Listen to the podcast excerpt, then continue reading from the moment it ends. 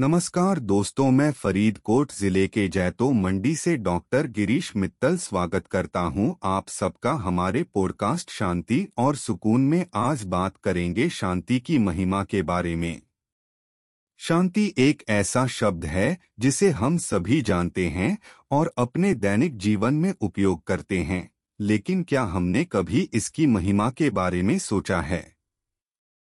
आज की भागदौड़ भरी ज़िंदगी में शांति शब्द बहुत मायने रखता है।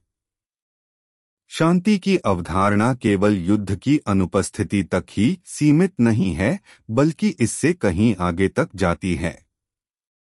शांति शांति और सद्भाव की स्थिति है, जो शरीर, मन और आत्मा में संतुलन लाती है। शांति का महत्व हमारे जीवन के सभी पहलुओं में देखा जा सकता है। चाहे वह व्यक्तिगत स्तर पर हो या वैश्विक स्तर पर। व्यक्तिगत स्तर पर शांति व्यक्तियों में मानसिक और भावनात्मक स्थिरता लाती है। यह तनाव, चिंता और अवसाद को कम करने में मदद करता है और शांति की भावना लाता है।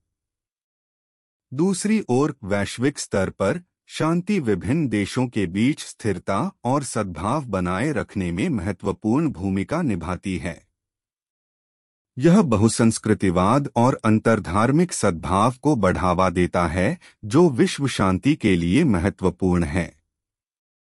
अगर हम भारतीय संस्कृति और इतिहास की बात करें तो शांति हमेशा से एक अनिवार्य पहलू रही है। वैदिक साहित्य में शांति शब्द का कई बार उल्लेख हुआ है, जो शांति के महत्व को दर्शाता है।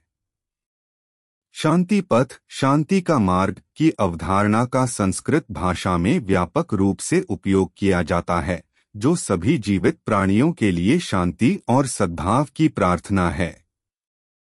हिंदू पौराणिक कथाओं में भगवान शिव को शांति का अवतार माना जाता है और उन्हें अक्सर शांतिपूर्ण और ध्यान की स्थिति में चित्रित किया जाता है।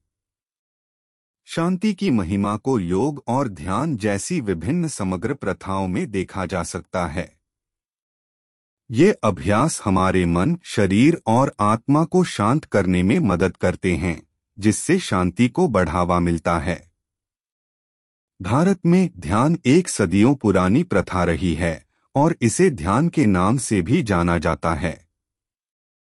यह एक अभ्यास है जो व्यक्तियों को आंतरिक शांति प्राप्त करने तनाव कम करने और दिमागीपन को बढ़ावा देने में मदद करता है।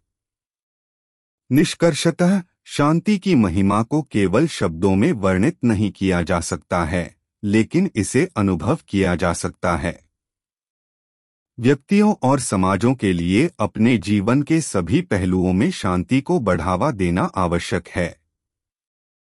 हमें महात्मा गांधी के शब्दों को भी याद रखना चाहिए, जिन्होंने कहा था आप खुद वह बदलाव बने जो आप दुनिया में देखना चाहते हैं।